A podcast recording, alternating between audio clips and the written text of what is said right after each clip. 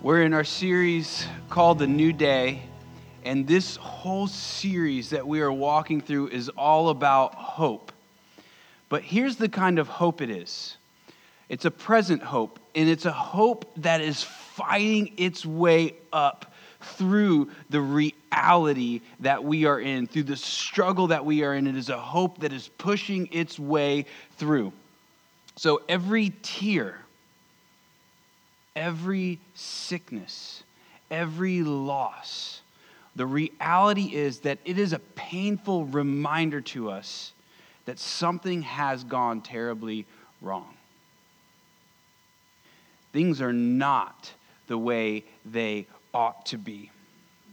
And deep down, here's what we all know we know that there are greener pastures, but we can't seem to find those pastures that we so long for. Essentially, what life in this world becomes is fence jumping. We jump from one fence to the next, hoping that the grass is greener on the other side, hoping that if we could just do this, or if we could just get to this place, or just do this thing, then everything's gonna be okay. Everything's gonna get worked out because I'm gonna get to the grass that's greener on the other side. But the soft, green grass, grass of the pasture we long for, for our toes to just get in that soft grass, we can't seem to find those pastures. So, the question how are we going to find these pastures that we hear rumors about, that we hear whispers about through Scripture, this promise of these green pasture lands of paradise? How will we get there? The answer is by the Good Shepherd. So here's where we're going today first thing we're going to go to is our longing for our shepherd, the longing for the shepherd. Second, the coming of the shepherd. And then third, the shepherd's commission to us. So our longing for the good shepherd, the coming of the good shepherd, and then his commission to us. So, first, the longing for the shepherd. Jesus tells Peter, Feed my sheep tend to them, care for them. Now, this implies that we are sheep, and sheep, what we know about sheep is that they absolutely need a shepherd. Why do we need a shepherd? Here's why. You think about it like this we're in this pasture land, and off at the distance, there is a forest. And there is danger inside of this forest, and we can see these evil eyes glowing, watching us as a sheep ready to come out and ready to pounce on us. Here's the reality that we don't want to deal with is that every one of us and every one that we love are in danger. Being plucked up by a hungry lion, a hungry bear. Basically, this is evil after us. You need a shepherd to take you on a long and dangerous journey towards the great pasture lands that we so long for deep within us. And here's the thing here's what we got to realize if we do not have a shepherd, we are doomed. And back when we were in John chapter 10, a few series back, um, we looked at how we are sheep. And I said something. I said, there is no such thing as a wild sheep because a wild sheep would get devoured. A wild sheep cannot survive on their own. And there was a wise guy here. And he Googled, are there such thing as wild sheep? I won't mention your name, Nilo. And, and this per so so here's what he did. He Googled wild sheep, he found them, and then he found a wild sheep foundation and he bought me a hat that says the Wild Sheep Foundation. And then he made me a member of the Wild Sheep Foundation because I said there's no such thing as wild sheep. However, I want to tell you this if you Google wild sheep, you're going to find a sheep that's about three times the size of the sheep that you think of. And it's got huge horns coming off of its head that are the size of a grown man's head. So these are the kind of sheep that could go up against a bear. We are not that kind of sheep. That is not what the Bible is trying to communicate to us about who we are and our need for a shepherd. We are the kind of sheep that absolutely need a shepherd because we are in danger without one. We are surrounded by an evil that we cannot see.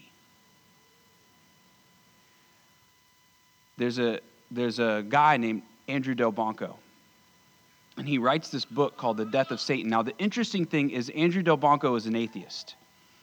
But he writes a book called The Death of Satan. And here's what he says here's his main premise. It's so interesting.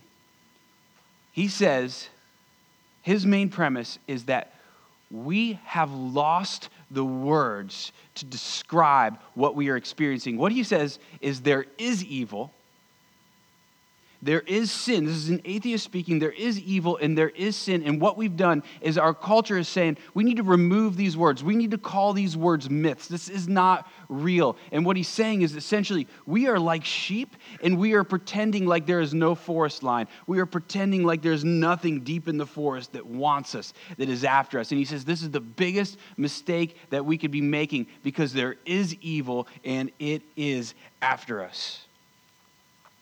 He's saying we've got to learn to deal with this reality because we're blinding our eyes to it. And it's making us think we don't need a shepherd. Evil is real, it has a leader. The Bible has given him a name Satan. And he's a trickster. And he's after you, and he's after those that you love. See, and if you don't have a shepherd, he chases you down in the open field. And if you do have one, he tries to lure you into the forest very secretly. He's trying to lure you away from God by whispering these lies to you that maybe he's lying to you about this. Maybe he's saying that you are better off without God. Or maybe he's saying God is better off without you. Or he's whispering this to you You're a sinner God would never forgive you. See, this is the thing about tricksters partial truths.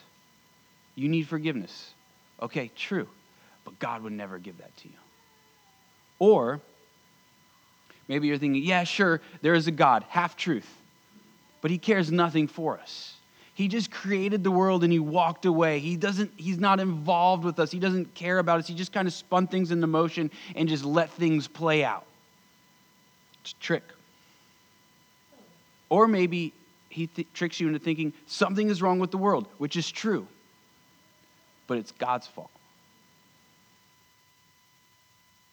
That's what he did in the beginning. Now, listen, look, whatever you want to say about the apple, about the Garden of Eden, Adam and Eve, listen, the point is this evil comes in and says, You're better off. Do you know why God doesn't want you to eat of this apple? Because, you're gonna, because he doesn't want you to be like him. That's the lie. Here's the thing we were made in his image, we rebelled from him, and then we fall from that image, and then here's what happens everything falls apart, the wreckage begins. That's why you have a longing and a desire for another world because this is not the world that you are made for. So the curse and the virus and the sickness infected us and infected our world. And that's why we can't seem to find the green pastures. Because listen, listen, listen, the green pastures are not here. This is the reality. We've already been lured into the forest, unable to get out. Our world, our world has become this big, angry, forest. And we're in need of a shepherd to come and get us out, to leave the green. This is what he does he leave the green pastures of heaven to come into the forest, to come and get us and rescue us from the evil that has overtaken us so that he might bring us back home. Second point the shepherd has come. Jesus calls his people his sheep. He's a shepherd who protects the sheep. So here's the question Has he failed us then? That's the question. Has, has he failed us? And the answer is no. We've actually run from him. We have left him. But he said, I'm coming back for you. And I'm going to bring you back home. I'm going to pursue you as you leave me. I'm running after you. I'm running in the forest. I'm coming to get you. And I'm coming to bring you back to the place where you were made for.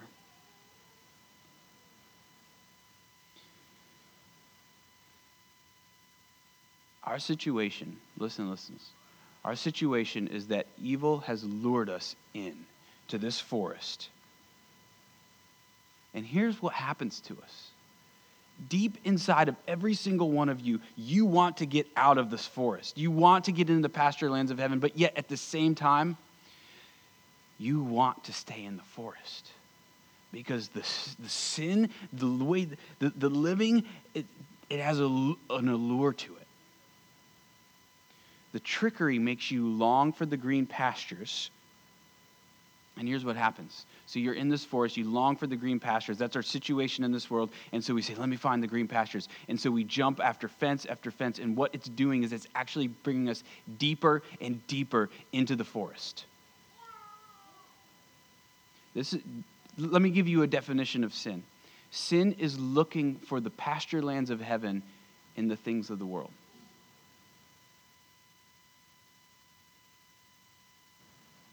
You want the pasture lands, but you're tricked into thinking that every single sin is going to give you the pleasures that only heaven can give you. This is our great problem and the sin never delivers. So the question then now, okay, well, why in the world, if we are seeking after heaven in the pasture lands of heaven, why in the world do we only, as we're chasing after this pasture land, why in the world are we only getting further and further and further away? Because we don't have a shepherd. You think about it like this the forest is like quicksand. And the more you struggle to get out of the forest, the deeper into it you become. We're, look, look, look, we are desperate to leave a place that we are stuck in. We're being swallowed up by this forest of death. But, but, but, there's a big but here with one T.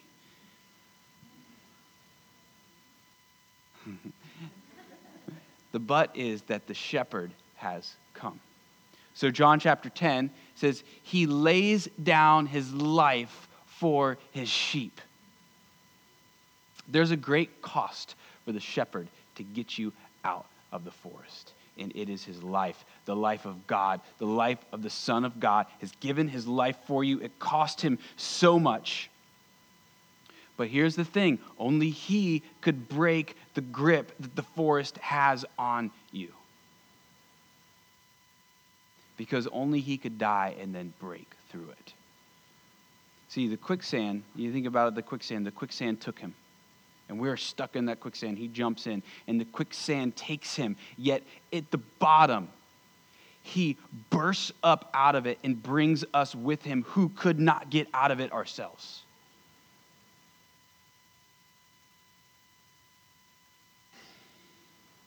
That's what he does. He breaks us up out of it. Or it's another way to think about it. There's this chasm. So we're in this forest and we're looking upon the green pastures of heaven and we long to get there. Here's the problem there's a chasm that is keeping us out and you can't break through this chasm. So you think about the green pasture lands. The green pasture lands are the place where everything is perfect, everything is right. And so we've got the things that we know we keep doing that we shouldn't be doing. If we long for a perfect world, yet we are not perfect, how will we enter into it? See, this is the great problem that humanity has. And so here's where the cross comes in. He comes into the forest goes to the tree of death, the cross. And here's what happens He takes your sin, puts it upon himself. And then on this tree of death, he dies, holding your sin. And, and evil thinks it has just killed the Son of God. But the great trickster has been tricked. Because here's what happens when Jesus goes upon the cross, bearing your sin, and he is struck down, your sin is struck down with him. Everything that kept you out of the green pastures has now been dealt with. So the chasm is removed, and you simply run in. Nothing keeps you out because you have a great shepherd. But it's even more than this. not only is he a good shepherd who dies for you, but he is a good shepherd who lives for you. He is a resurrected shepherd, he is a victorious fighter. What you have to understand is that life in this world is a forest. You are deep in the forest, and heaven is secured for you in Christ, yet you are still in the forest. The green pastures are yours, yet you are still here in the forest. But when the great resurrected shepherd takes hold of you, here's what happens a great reversal begins. Where before all you could do was get deeper and deeper into the forest, he begins to reverse everything because he is fighting for you. He is the risen king shepherd who fights before you, in front of you. Here's what you got to know He's fighting for you so that he might one day, bring, even in the forest, he brings you to the forest line so that you can gaze upon the heavenly pastures while still in the forest, knowing that's where I'm going one day. And it's as if the closer you get to this forest, to, to, this, to this pasture land, the more you can smell the aromas of heaven he, even now. And what happens is you become more and more and more of who you're made to become when you live in those green pasture lands. The same power that broke through death is fighting for you. Fighting to make you more and more into who you are made to one day become. And he has a staff with him fighting for you. And whenever there is evil tempting you, he knocks it to oblivion or he redirects you. Or if you fall into that temptation, maybe sometimes he gives you a little bop on the head in the most loving way possible. The Christian in this world, this is the great tension we live in. The Christian in this world is moving towards the green pastures, yet still in the forest. And the closer you walk to Christ, the closer you become to this green pasture. See, you have, you have worlds fighting. And one world is fighting for you, and the other world is fighting against you. And that's why sometimes people become Christians and life gets harder. Temptation feels stronger, life gets more difficult. It's because you're in the forest with the mark of Christ upon you. But don't fret, He is fighting for you, and He will not lose. You know, in the past, the types of sermons I loved to listen to were ones that reminded me of how the shepherd has laid down his life for my sins. I felt the weight of my sin, and then I felt grace, and those were the sermons I needed. But now, things are going on in my life, things are going on with my son, and what I want right now, the types of sermons I'm drawn to, are the ones that remind me that I have a resurrected Savior, shepherd, who is fighting for me and who is fighting for my family.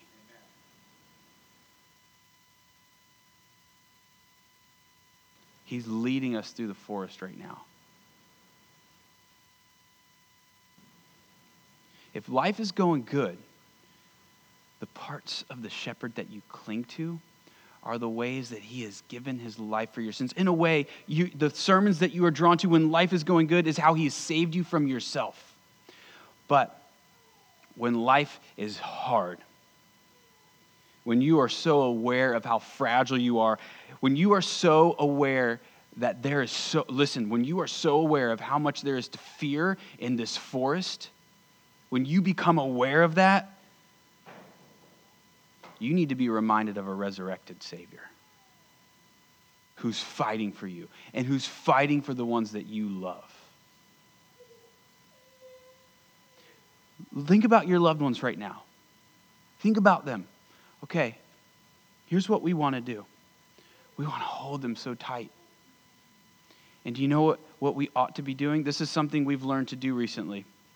As we've learned to take our son Cruz, who's going through medical stuff, medical issues right now, and we have taken him and we have taken him out of our grip and we have given him to the resurrected shepherd who fights for him and cares for him far better than we can.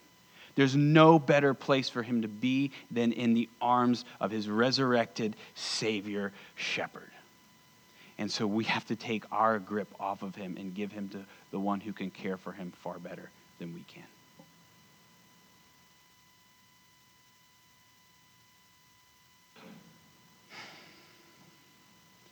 Let me say this as simple as possible.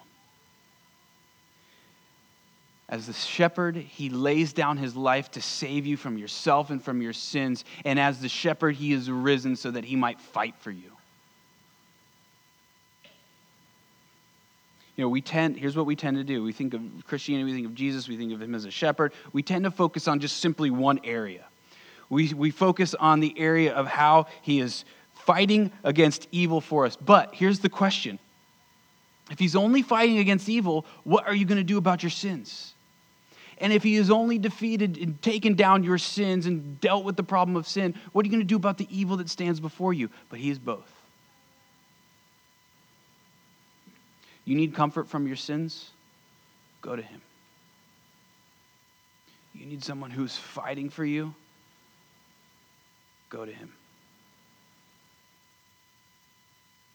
And in fact, he will take the struggles that you walk through now and will use those struggles to change you more and more into who you're made to become. And He will use those struggles to bring you closer and closer to the edge of that forest line so you can gaze upon the heavenly pastures of paradise that you are made for. That's all your struggles can do to you if you have this shepherd. They just bring you closer and closer to paradise. They hurt. But that's all that can happen. And, oh man, if you can catch this, if you can catch this last point, how the shepherd commissions us, listen, as your shepherd, he has a purpose for you to do while you are in the forest. In fact, some of the most important work you will ever do for all of eternity is meant to happen right here and right now. Don't waste your life while you're in the forest. There's some tremendous opportunity for you right here. Okay, so this is the third point the shepherd's commissioning. So Peter has experienced everything that we've just said about Jesus. He's experienced him in every way as a shepherd. And, and Jesus says, okay, now that you know me, I've got some work for you to do. I have a purpose, and it's so important. Here's what he says to Peter Hey, Peter, you know these sheep that I love so much. You know my people that I love so much. You know the ones that I have died for. You know the ones that I gave everything for. I want you to go and shepherd them. Oh man, what what a honor and a privilege for Peter to have been given this gift from Jesus to go and take care of the people that Jesus loves so much that he's given his life for them. Can you imagine God calling you to that? Well, I hope you can because he's done it. Every single one, every single one who says, Jesus, you are my shepherd, he says to you, Well, good. That's good news for you. Now I've got some work for you to do. I've got some people that I want you to shepherd now. So the question is for every single one of you who say, Oh, yes, Jesus is my shepherd. The question for every single one of you is, Who has he called you to shepherd? It's easy. Here's, here's, what you, here's the questions you got to answer Who do you feel responsible to? Maybe it's your family, your kids, your spouse, your brother, your sister, maybe the care of your parents. Maybe you own a business. And owning a business is not just about making money, but it's about caring for the people who are under your care, shepherding them. Or maybe you're a teacher and you've got all of these students under your care. You say, oh man, I've been called to shepherd these little ones. And I know if you work in a public school, that's hard. Well, how do I do that? How do I shepherd them to the greater shepherd? Well, we've got a lot of teachers. I think we could put our minds to this and start figuring out what is the calling to, sh- to teachers in our area about how they ought to be, how we ought to, all teachers ought to be shepherding their kids to Christ. Or maybe you're a firefighter. The city's under your care. And you have opportunities to shepherd people in the city that you come across to Christ. And husbands, you have a calling to shepherd your family. And I got to tell you that typically what happens is this becomes the role of the wife and the mom. Husbands, we are being called to spiritually shepherd our families. Or maybe you're just in some type of leadership position here. Maybe you lead a discipleship group. Maybe you're helping to serve. Maybe you help with Grove Kids. You've been called a shepherd. And all throughout the Bible, there's example after example after example of people that have been called to shepherd God's people and they have neglected the calling and it has gone to the detriment of God's people. Don't neglect your calling. All of us.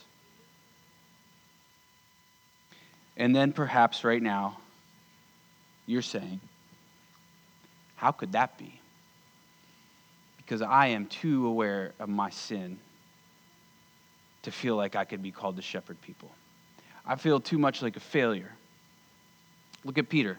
So, Peter, just days earlier, has denied Jesus three times. And then Jesus is like a wise guy, says, Peter, do you love me? Three times.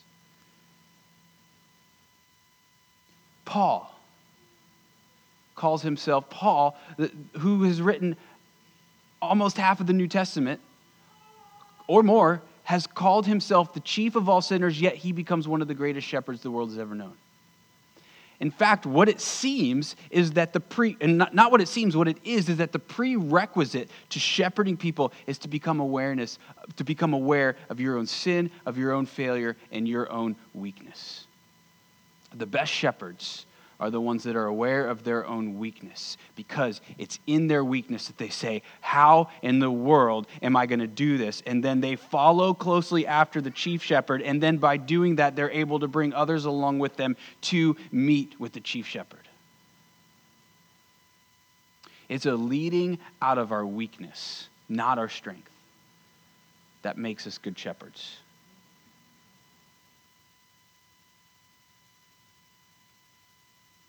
This is not easy, but it's worth the cost, the same way it was worth the cost for Christ to come as your shepherd.